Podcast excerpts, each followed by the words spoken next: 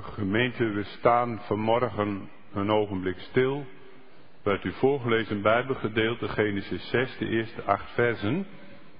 En we lezen u vers 8. Maar Noach vond genade in de ogen des Heren. Een kort tekstvers eigenlijk. En ik zou zeggen, dat kunt u makkelijk onthouden. Dat toch wel in de eerste plaats. Probeer dat nou van de week eens te onthouden. Als u straks thuis komt en u buigt uw knieën. Dan zegt u, Heer, dan heb ik de Bijbel gelezen. Maar Noach vond genade in de ogen des Heeren. Kunt u toch onthouden. Is toch niet moeilijk. En maan de Heer nu eens op zijn eigen woord. En zei, Heer, u bent niet veranderd, ook vandaag niet. U bent nog steeds de God van de Bijbel. U heeft dat met een bedoeling laten opschrijven. En dan kom ik bij u om u te vragen of u, als die God van Noach, als die God van Abraham, als die God van Isaac naar zo'n ellendige stumper wilt omzien. Niet dat we dat verdiend hebben. Maar de Heer zou dat zo kunnen gebruiken. We gebruiken misschien vaak onze eigen woorden en dat mag natuurlijk wel. Soms zijn het oppervlakkige woorden, soms zijn het onbegrijpelijke woorden. Maar het beste is gewoon om bij de Heer te komen en te zeggen, Heer, dat hebt u gezegd. Eén keer in het Hebreeuws. Voor ons vertaald in het Nederlands. Maar Noach vond genade in de ogen des Heren. En één ding, gemeente. Er kunnen veel dingen te vergeefs zijn. Je kunt te vergeefse dingen doen, te vergeefse dingen zeggen. Nutteloze preken, want dat zijn uiteindelijk ook woorden van mensen. Maar van de Bijbel staat in Jesaja 55, mijn woord zal niet ledig tot mij wederkeren. Het zal doen hetgeen mij behaagt. Leest u het maar na in Jesaja 55. Staat er echt. Dit zal dus niet ledig tot God wederkeren. Maar Noach vond genade in de ogen des Heeren. Als die zin zo een beetje bekijken, dan, dan loop je daar als dominee ook de hele week een beetje over na te denken. En dan woord voor woord, ook van het, uit het Hebreeuws. Eh, dan Noach, daar kun je over nadenken. Maar Noach vond, dan kom je bij dat indrukwekkende woord, genade. Maar Noach vond genade. En dat betekent genade in het Oude Testament misschien iets anders dan Paulus dat opschrijft in het Nieuwe Testament, een wat ander accent. Het is wel genade. En genade, dat betekent dat God wel doet aan schuldige mensen. Het staat in dominee Hellebroekse vragenboekje. Wat is genade? Genade, dat is dat God wel doet, goed doet aan schuldige mensen. Maar Noach vond genade.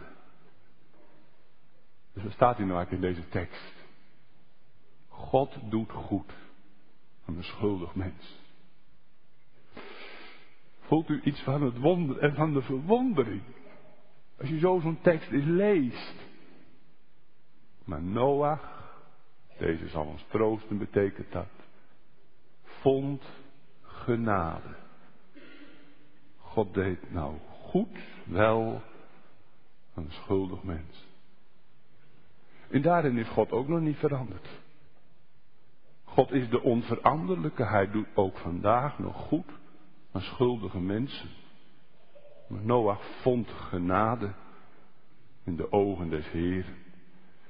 Het gaat in deze tekst over Gods genade in een buitengewoon donkere tijd. En dan letten we eerst maar eens even op de tijd. En dan lezen we bijvoorbeeld in vers 5, vers 6 en vers 7 daar verschillende dingen over. Hele indringende dingen. Dan letten we in de tweede plaats op de inhoud. Maar Noach vond genade. En tenslotte letten we ook nog, als de tijd over is, op de kracht en op de vrucht van Gods genade. Want er staat in vers 9 een mooi zinnetje aan het slot. Dat stond er ook al van nog in hoofdstuk 5. Noach wandelde met God. Wandelen met God. Misschien hebt u dat ook wel eens gedaan in de achterlopende week. Ik weet niet. Staat in de Bijbel, hè? Wandelen met God. Je wandelt met je vrouw, je wandelt met je kinderen. En dan praat je zo samen over je gezin of over de school. En er staat hier in de Bijbel dat er mensen zijn die hebben gewandeld met God. Hoe kan dat nou? Hoe kun je nou wandelen met die hoge en die heilige God? Dat staat in de Bijbel, dus het is wel gebeurd. Het is niet uh, iets wat door Mozes is verzonnen. Het is echt gebeurd. Wat is dat wandelen met God? Weet u wat dat is, gemeente? Noach en zijn vrouw die kregen na 500 jaar een kindje. Misschien was de oudste Gam. Verklaarde verschillen daar wat over. Sem en Javed. Een wonder hè, dat je na 500 jaar een kindje krijgt. Dan worden die kinderen groter en dan krijg je zorgen. En Noach die heeft daar met die kinderen natuurlijk gesproken, maar die heeft ook met God over zijn kinderen gesproken. Wandelde met God. Hij deed wat vertellen over de nood van je kinderen. De nood van je hart. Dan ga je ook bij wijze van spreken bidden naar de kerk en de Heer wil u ook een antwoord. En dan zegt de Heer ook wat terug. Maar kijk, dat wandelen met God. Je het vraagt aan God, dan geeft de Heer ook wel antwoord. Niet op onze manier, op ons, maar op zijn tijd. Dan zegt de Heer ook af en toe wat terug. dan vraag je wat aan God en de Heer antwoordt wat terug. Door zijn woord, op zijn tijd, op zijn wonderlijke manier. Maar Noach wandelde met God. Die Noach, wie is dat? Ja, de geschiedenis van Noach die vinden we in Genesis 6 tot en met Genesis 10. En vijf hoofdstukken lang wordt ons iets verteld over Noach. En nou is dat in de eerste plaats heilsgeschiedenis.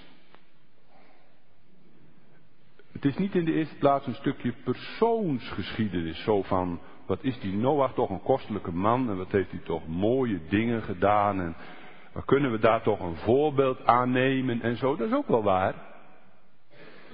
Maar het is in de eerste plaats heilsgeschiedenis. Het gaat in Noach om die grote daden Gods. Daar is trouwens de Bijbel ook voor geschreven. Dat wij bekend worden met die grote daden Gods. Bijvoorbeeld Gods grote werk van de schepping.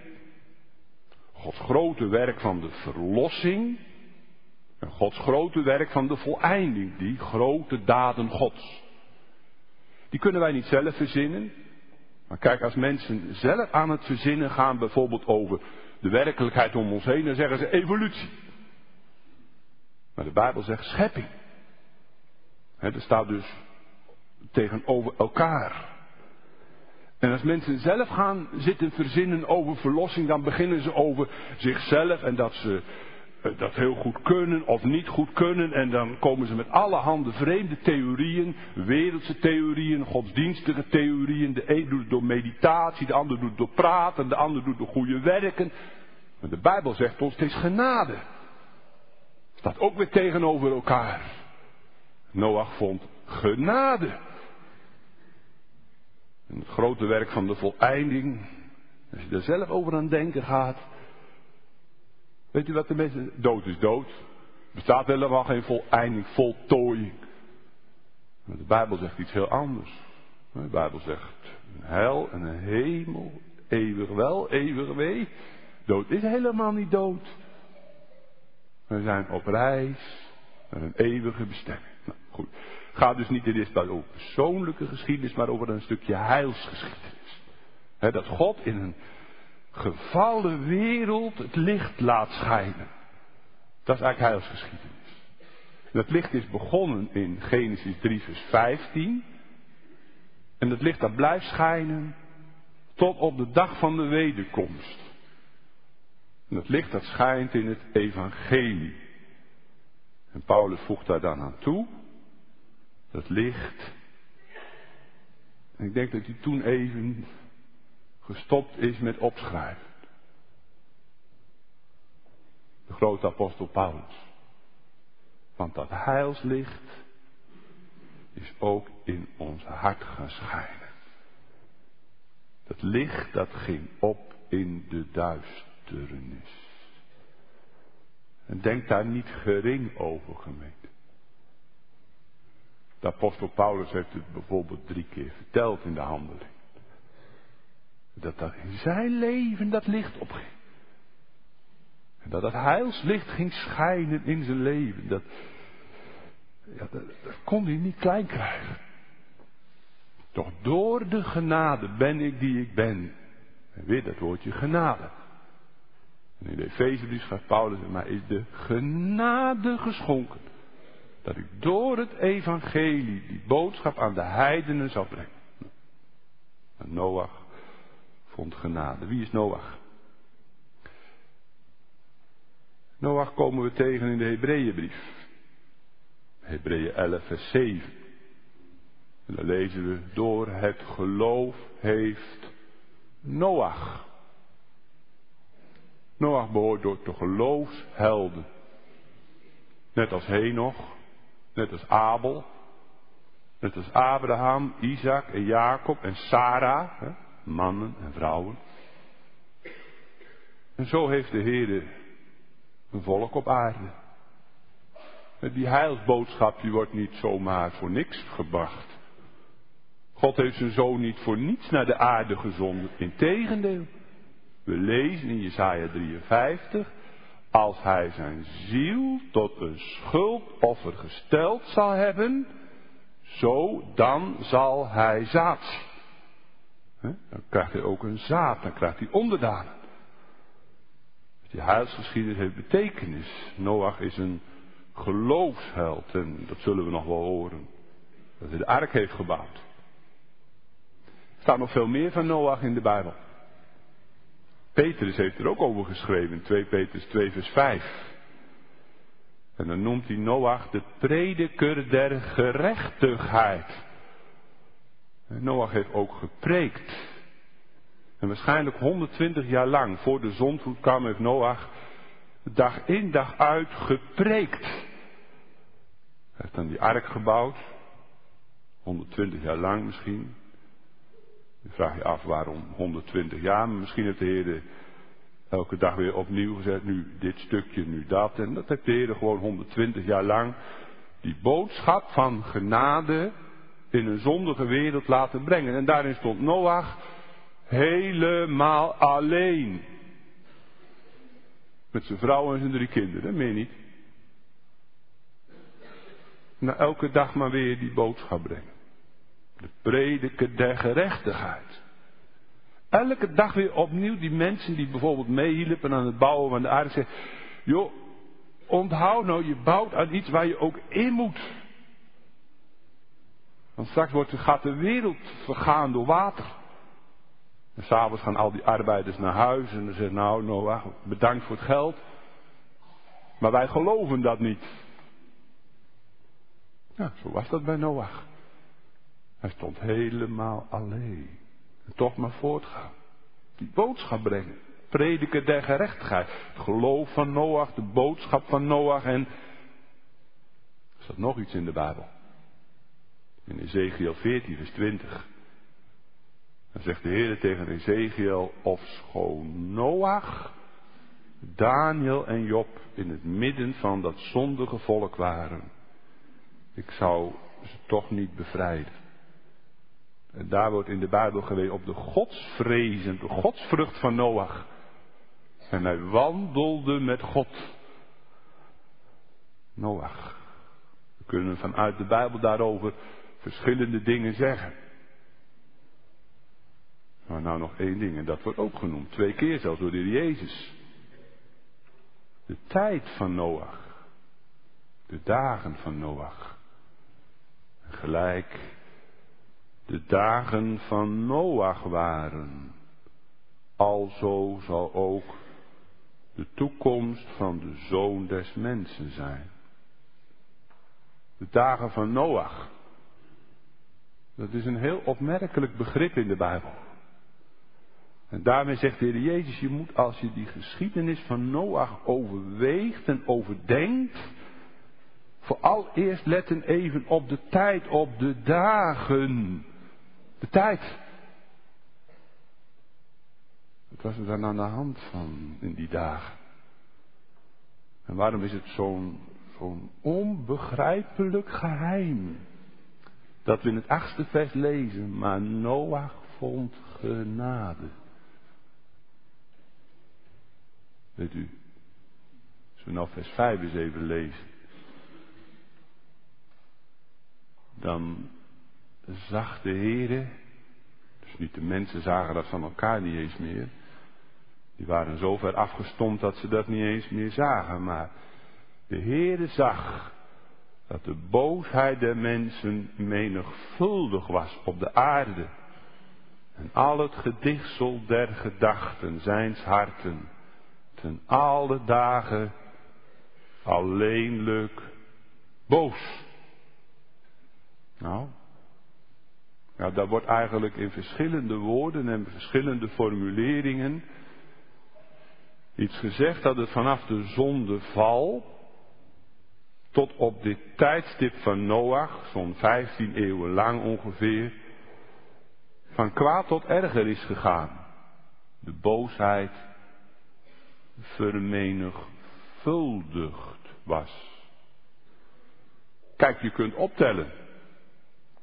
En je kunt dus zeggen, één moord plus twee moorden is drie moorden. En drie moorden en weer twee moorden, dat is vijf moorden.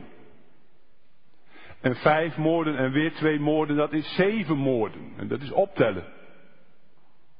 En dan staat er in vers 5, de boosheid des mensen werd steeds meer? Nee. Die kon je bij elkaar optellen? Nee. Die vermenigvuldigde. Dus het begon bij twee. En als je twee vermenigvuldigt met drie, dan wordt het zes. En als je zes weer met zes vermenigvuldigt, dan wordt het 36. En als je 36 vermenigvuldigt met, nou noem maar een getal, 2, 3, 4, dan wordt het alweer meer. Het ging niet met een schuine lijn omhoog, de boosheid. Het ging met een kromme lijn zo omhoog. Het nam explosief toe.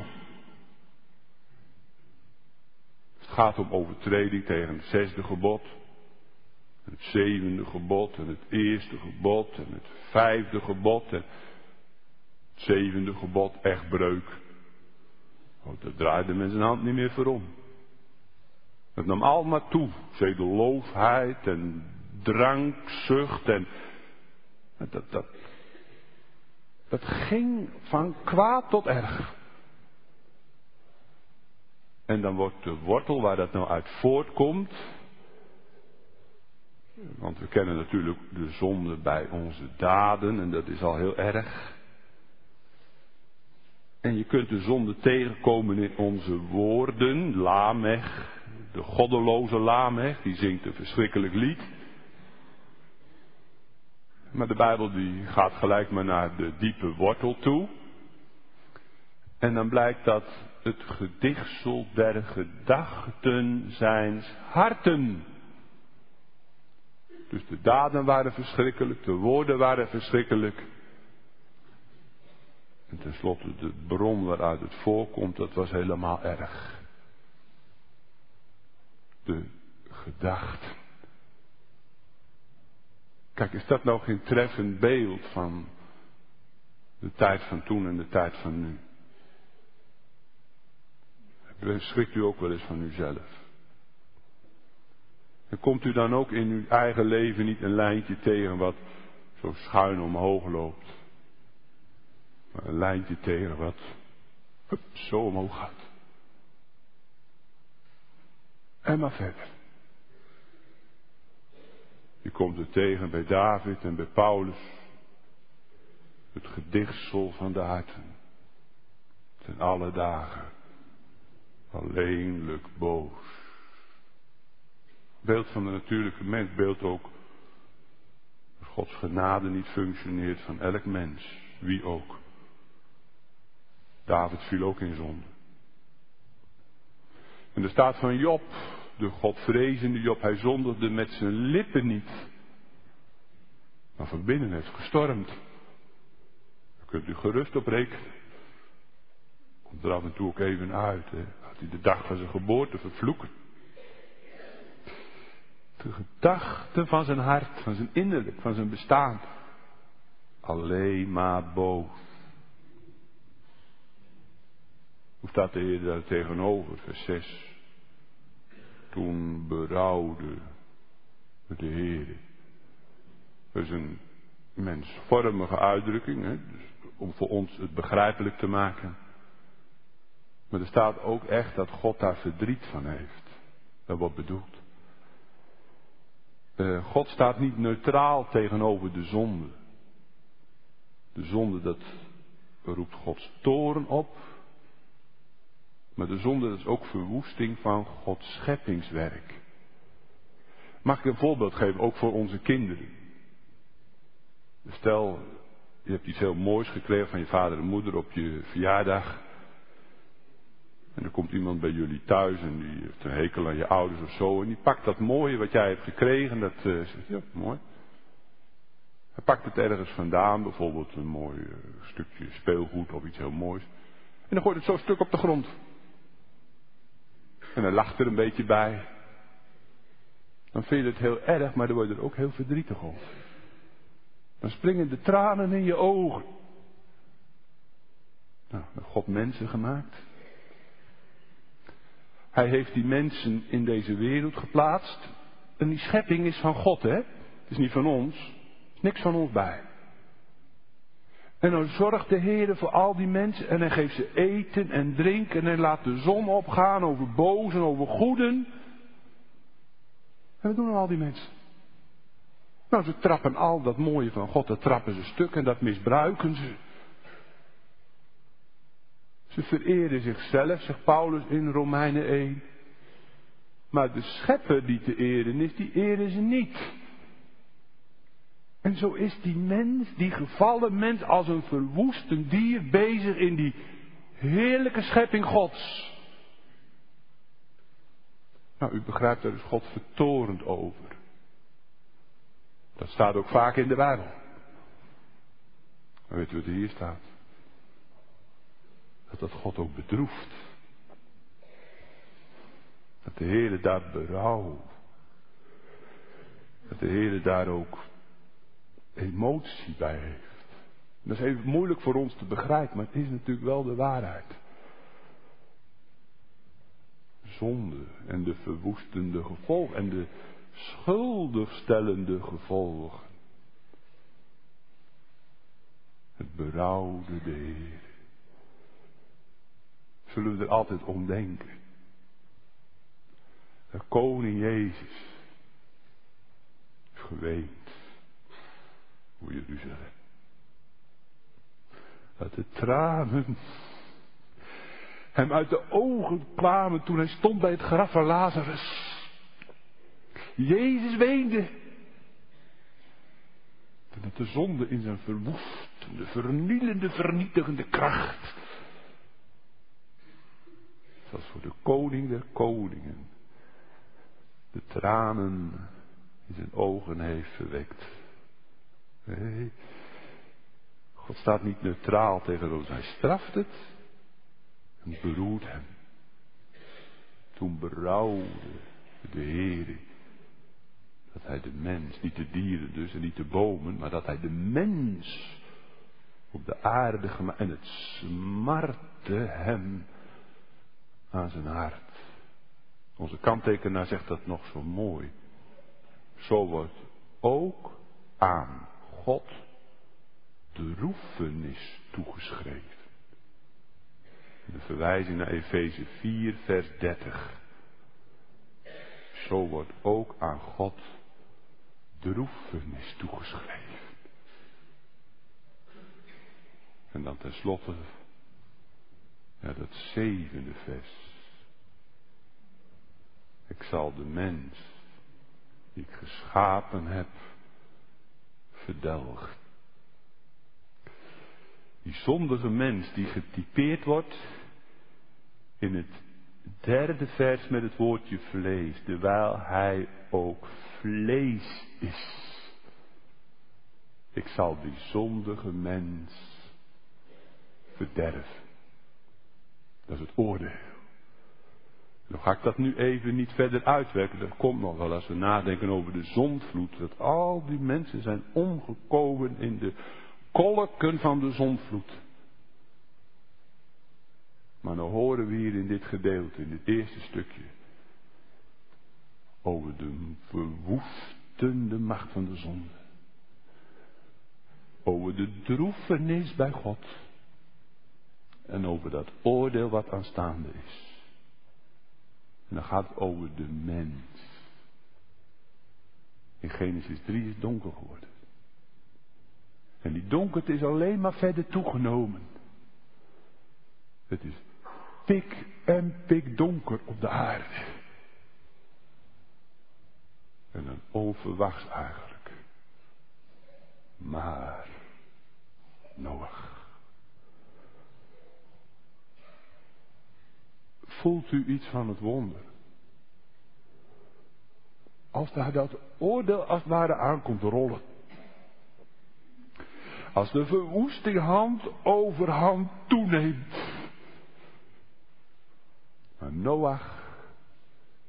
En dan kom ik nog even op dat woordje genade. Dan ga ik in mijn tweede gedachte wel verder uitleggen. Maar Noach was het waard. Niks waard. Noach had het verdiend. Niks verdiend. Maar Noach vond genade. Die teksten waarmee we begonnen zijn, die u moet proberen te onthouden, die wil iets onderstrepen van dat onbegrijpelijke wonder dat desondanks dwars door alle duisternis en opstand heen God nog met schuldigen te doen wil hebben. Maar Noach vond genade. En u voelt allemaal aan, dat is geen goedkope genade geweest. Zo van, och, dat is voor iedereen beschikbaar en zorg dat je erbij komt. Nee, nee, nee. Is zeer kostbare genade. Maar dat wel genade?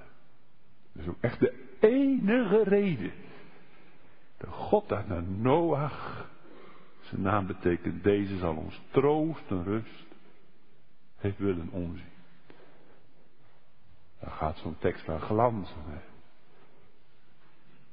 Maar kun je dan ook in zo'n tekst, ook vandaag nog, bij God aankomen, Heer, ik heb het ook niet verdiend. Ik kan het ook niet eens verdienen. Maar u bent toch die God van Noach. U bent toch die God die het licht laat schijnen in de duisternis. Maar Noach vond genade in de ogen des Heer. De tijd waarin deze boodschap klinkt. En nu gaan we in de tweede plaats even nadenken over de vraag naar de inhoud van die genade en waarom God dat nou eigenlijk doet. Wat is nou de reden? Wat is nou het karakter van die genade Gods. Gemeente, wat is nu de inhoud van die genade Gods? Eerst even naar de tekst. Maar Noach vond genade in de ogen des Heeren. Dat is een bekende uitdrukking in het Oude Testament en later ook in het Nieuwe Testament. We lezen bijvoorbeeld in Exodus 33, vers 17, dat de Heer tegen Mozes zegt, terwijl gij genade gevonden hebt in mijn ogen. We vinden het ook weer terug in het Nieuwe Testament als de engel Gabriel aan Maria de boodschap brengt van de geboorte van de Heer Jezus. Dan zegt de engel tegen Maria, vrees niet Maria, want gij hebt genade bij God gevonden.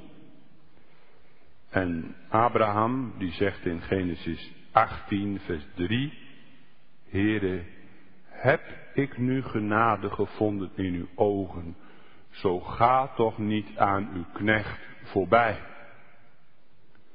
Maar Noach vond genade in de ogen des Heren. Dat is een veel voorkomende uitdrukking in de Bijbel, die soms wordt toegepast tussen de verhouding van mensen, maar die ook wordt toegepast tussen de verhouding tussen God en mens. En dan wil die uitdrukking ons duidelijk maken hoe de Heer en waarom de Heer nu gunst, liefde, troost wil schenken aan zondige mensen. En dan zegt de Bijbel, dat is genade. Noach vond genade. En bij dat woordje genade moeten we altijd goed onthouden. Hè? Dat heeft God nou niet gedaan omdat Noach dat verdiend had. En gemeente, dat moeten we bij dat woordje genade, dat is zo moeilijk voor ons. Dat is onmogelijk voor ons om dat met ons verstand te doorgronden. Er zijn helaas mensen en die zeggen, ja, genade, dat is natuurlijk vanzelfsprekend. Ja, we gaan toch naar de kerk. En uh, we doen ons best, we bidden. We zijn lang zo slecht niet als de wereld. En dan bewijst God ons wel gunst, want God is genadig. En daar zit dan de gedachte achter dat God iemand gunst en liefde en, en, en eer geeft, omdat zo iemand een stukje beter is dan wereldse mensen of kerkmensen in zijn omgeving. Nou, dat woordje genade, dat kan in die oppervlakkige zin wel door u gebruikt worden, maar zo wordt het in de Bijbel toch echt niet gebruikt. Het woordje genade wil ons zeggen, halt, zo mogen we met Gods gunst en met dat weldoen van God niet omgaan. Dat is niet zomaar een of andere goedkope, voor ons wel begrijpelijke gedachte. Dat is het helemaal niet. Die tollenaar vond genade in de ogen des Heren. Dat heeft hij zelf niet kunnen begrijpen. Dat hebben de mensen niet begrepen. Dat heeft God tegen hem gezegd. Dan zijn er andere mensen die zeggen, genade. Ja, daar heb ik toch eigenlijk wel een klein beetje recht op. Want uh, ja, ik ben heel behoudend en heel rechtzinnig. En ja, God heeft dan weliswaar van mij geen plezier, maar ik, uh, ja, nou ja, ik, uh, toch ergens, omdat ik lid ben van de kerk en aan een heel serie door mezelf of door anderen of weet ik veel wat gestelde voorwaarden voldoe, krijg ik misschien wel genade. Gemeente, en dan denk ik weer aan Koolbrugge. Ik lees de laatste tijd af en toe wat voor Koolbrugge. En Koolbrugge dacht dat aan het beginsel ook, hè, toen hij voor 1833, toen dacht hij ook, ja, hij was toch een, een goede prediker en hij had toch flink gestudeerd op Psalm 45. En hij was ook heel ernstig en hij, waarschuwde tegen dwalingen in de kerk en, en, hij heeft er allerlei procedures voor aangegaan. En echt een, een, vriend van de waarheid. Ja, totdat God in 1833 hem liet zien dat al die mooie dingen waarvan Koberug dacht, daar kan ik wel mee voor God bestaan. Voor God allemaal waardeloos was. Kijk, als God in je leven komt, dan ga je de zonde niet uitleven. Ga je niet zeggen van nou, ik leef er maar wat op los. Dan ga je ook niet zeggen, bidden dat heeft geen zin en dat is waardeloos en weet ik wat allemaal meer. Nee, dan ga je bidden en dan ga je in de Bijbel lezen. Maar weet u, we hebben allemaal zo'n tweede bekering nodig. Hè? Waarin de Heer ons laat zien, nog maar heel persoonlijk. Dat als er ooit één behouden wordt, dan is dat van begin tot aan het einde Gods gunst. En dat is genade. Dat jou alles uit handen valt. Je niets anders overhoudt dan veroordeling in jezelf. En dat God zegt, in dat lam van mij, enkel vrije gunst, die eeuwig hem bewoog. Maar Noach vond genade. Waarom bewijst God nou eigenlijk genade? Nou, niet omdat u of ik dat waardig ben, ook niet omdat ik zat te preken of zo, omdat ik dominee ben. Dacht ik vroeger als klein kind. Ik dacht altijd, als je nou zorgt dat je dominee wordt, dan vanwege dat domineeschap ga je naar de hemel. Dat een kinderlijke gedachte, maar je hebt ze dan toch maar. En nou gemeente, er komt geen ene, geen dominee in de hemel hoor, echt niet waar. Er komen alleen maar arme zondaren in de hemel. Arme, verloren zondaren. En waarom bewijst God nou aan Noach genade? Dat is het eerste wat we altijd bij genade moeten onthouden. Dat doet God omdat het hem behaagt. Dat is nou soevereine, vrije gunst. Want Noach is ook bij al die mensen inbegrepen. Hij is ook een kind van Adam. Even zondig, even schuldig, even vleeselijk. En waarom zoekt God nou Noach op?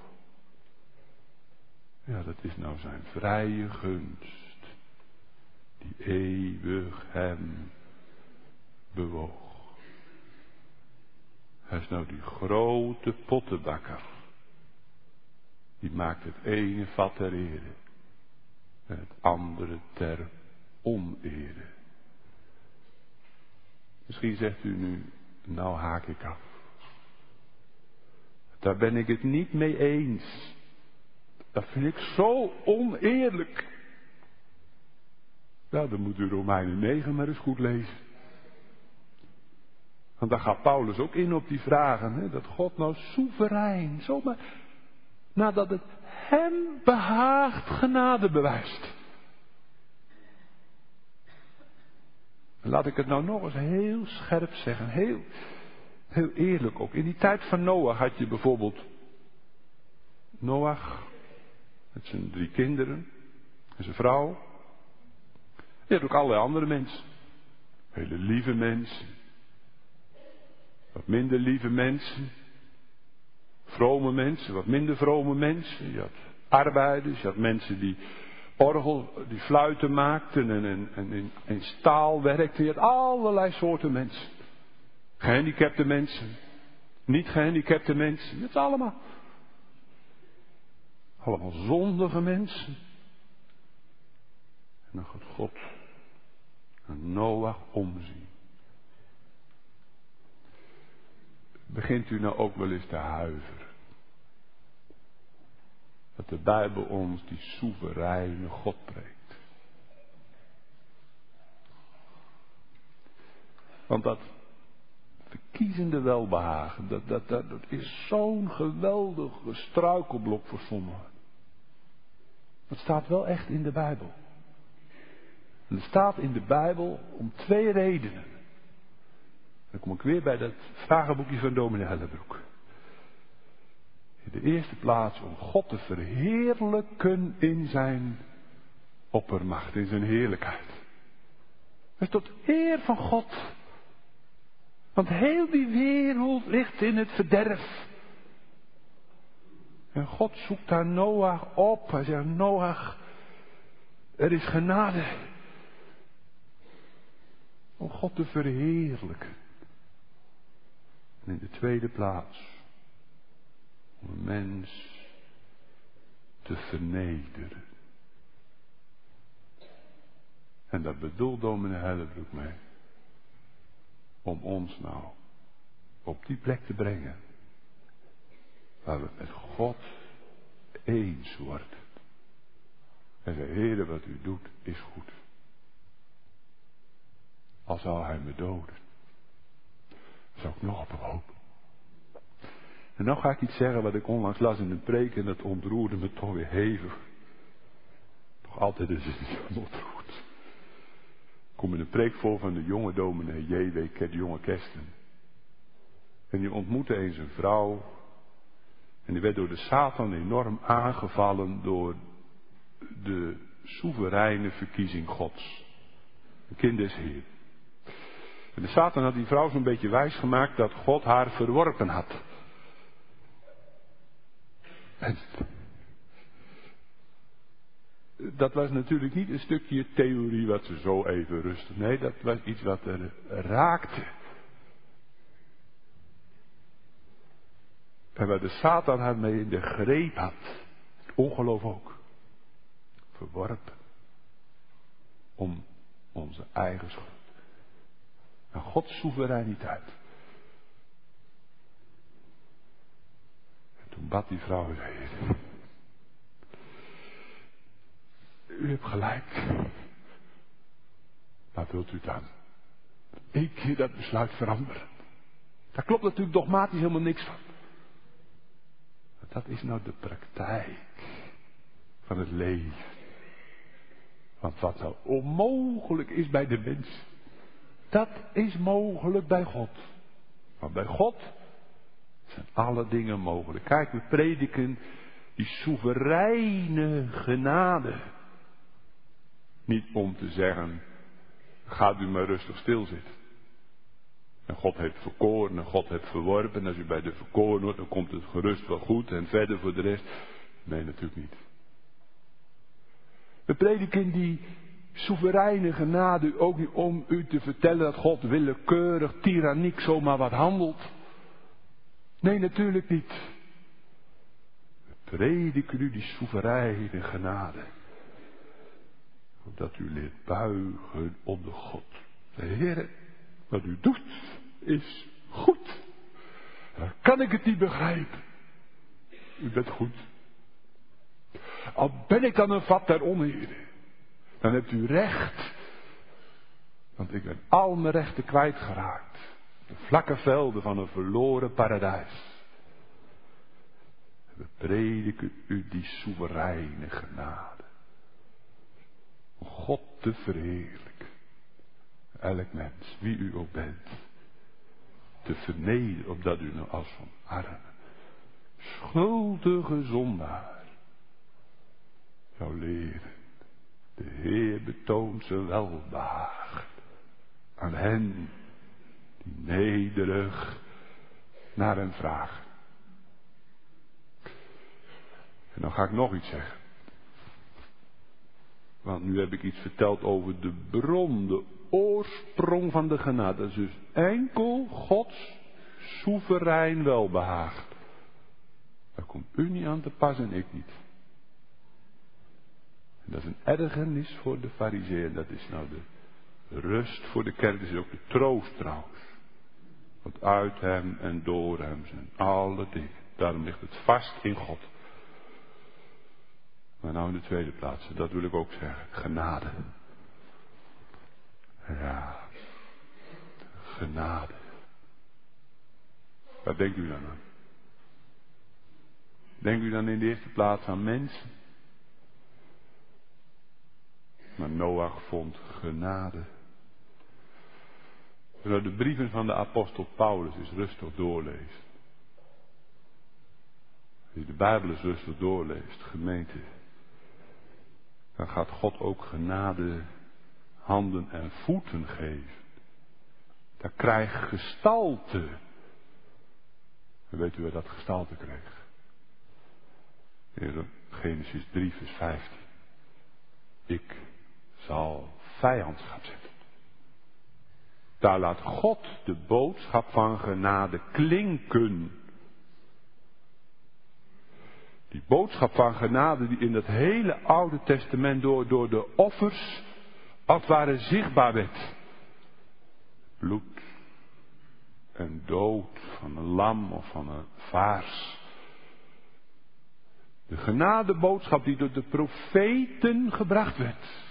Dat eenmaal die grote genade in deze wereld zou worden verheerlijkt en zou komen. En tenslotte die genade. Die gestalte heeft gekregen, die inhoud heeft gekregen. In dat eeuwig evangelie. Van de geboren zaligmaker. Het woord is vlees geworden. Het heeft onder ons gewoond genade. De kribbe van Bethlehem. Het kind van de kribbe. Genade. Toen hij terugkwam uit Egypte. Genade. Toen die zaligmaker omwandelde in deze wereld. En de boodschap bracht van verzoening en vergeving. Door zijn bloed. Genade aan dat kruis van Golgotha. Genade.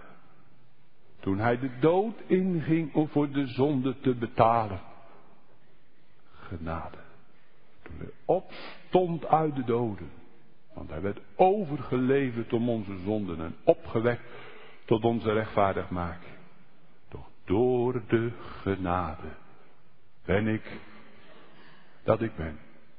Genade krijgt gestalte ook al in het Oude Testament. In en door Christus. De zaligmaker, de Zoon van God. Die een zaligmaker is van zondaar. Dat is de boodschap van het Evangelie. In die zaligmaker bewijst God genade aan schuldige mensen. Niet ten koste van recht, maar in een weg van recht. God bewijst genade aan het verloren, aan het ellendige. In de Jezus Christus de zaligmaker. Uit zijn volheid hebben wij ontvangen ook genade voor genade. En dat is de grote inhoud van het evangelie. En dat werkt de Heer nu ook uit. In de harten van allen die Hem vrezen. En daar wil ik dan als laatste nog even iets van zeggen. Hoe krijg ik nou deel, net als Noach, aan die genade?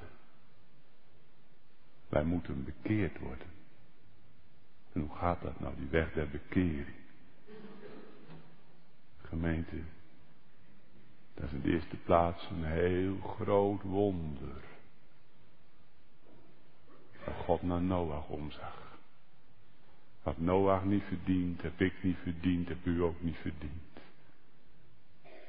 Maar God doet dat. Opdat men vrezen voor zijn aangezicht. En dan is het gewoonlijk zo. Dat God wat liefde uitstort in een zondagshart. Dan word je verlegen. Dan ga je schreeuwen. En dan ga je zoeken naar die God. Ben u ook al op zoek? Ben jij ook al op zoek? Een Noach vond genade. Heer, u hebt het dan met Noach ook gedaan. Zou u dat bij mij ook willen doen? Een Noach vond. God zocht Noach op, daar staat er eigenlijk. God zocht Noach in zijn genade op. En dan maakt God Noach wakker. En dan raakt God Noach aan. Wordt verlegen. Dan krijgt die God nodig. Net als Adam en Eva. Net als Abel. Net als Abraham. Net als Jacob. Net als Paulus, net als Manasse. Noach vond genade. Tweede plaats nog iets. Als God genade bewijst. Dan laat de Heer je ook zien wie je bent. Want genade dat is wel doen aan schuldigen. Nou, dan leert u dus dat u schuldig bent. Dat is toch heel eenvoudig. Hoef je toch helemaal niet lang bij stil te staan. Dat je schuldig bent. En dat je niet alleen maar schuldig bent door af en toe eens een zonde te doen. Nee. Dat je schuldig bent zelfs in je allerheiligste verrichting. Dat je wel op je knieën ligt. Maar dat je geen fatsoenlijk woord kunt voortbrengen. Dat alles je bij je handen afbreekt. En in plaats dat het beter wordt, wordt het slechter. In plaats dat u omhoog komt, gaat u buigen. Voor zondaar voor God. Schuldenaar voor God. Zo bekend hebben zijn kinderen. Dan kunnen we daar natuurlijk een heleboel termen en uitdrukkingen en weet ik wat meer allemaal bij plakken. Maar gemeente, dat gaat niet in de theorie. Dat wordt je in de praktijk. In de praktijk van je dagelijkse leven. Dan zoekt de Heer je op. En dan zegt koning Jezus tegen die zondige vrouw, haal u maar. Maar er stond ze heel de schamelheid en in de naaktheid. En dan zegt Johannes de Doper tegen Herodes, het is u niet geoorloofd haar te hebben, maar Herodes schudde nee. En dan dringt dat woord in zijn beschuldigende kracht door in uw hart. En weet u wat dan een ongelovige, onbegenade dus, nou dat valt wel mee. En weet u wat nou genade betekent? Verheren. Het is nog veel erger. Het is niet alleen die zonde tegen het zevende. Het is ook die zonde tegen het achtste. Het is ook die zonde tegen het negende. Het is ook die zonde. En dan word je heerlijk. Dat hoort ook bij bekering. Word je heerlijk. Heb u dat ook? Heerlijk makende genade. En dan is nog twee dingen. Noach vond genade. Je ook begeerig. Begeerig naar die genade. Die genade die de Heer in het evangelie laat preken, die je uitdeelt aan zijn kinderen. Heere, mag ik nou ook in die genade delen. Laat ik het nog heel eenvoudig zeggen, want we kunnen natuurlijk allemaal moeilijke dingen, maar weet u, dan wordt het uw verlangen om nu een onderdaan te zijn van koning Jezus. Dat hij nou uw koning mag worden. En dat u uit hem en door hem mag leven. Niet alleen af en toe, maar kon het zijn elke dag. En dat u zijn stem mag horen. En dat u zijn voetstappen mag wandelen. Dat hij alles wordt en is en blijft in uw leven. Dat wordt het verlangen. De Heer die gaat dat verlangen ook door de Heilige Geest. Wat gestalte geven. En weet u wat nou het mooiste is? Dat is bij Noach, hè, want dat had ik bij het derde punt aan even willen doen, maar dat komen we de volgende keer wel. Want als God nou genade uitdeelt, jong, oud, kinderen gods. Dan zijn er natuurlijk standen in die genade, daar ga ik nou even niet op in. De een heeft natuurlijk wat meer geleerd en wat meer ontvangen dan de ander. Paulus was bijvoorbeeld wat verder geleid dan Timotheus, zeg ik dan maar zo.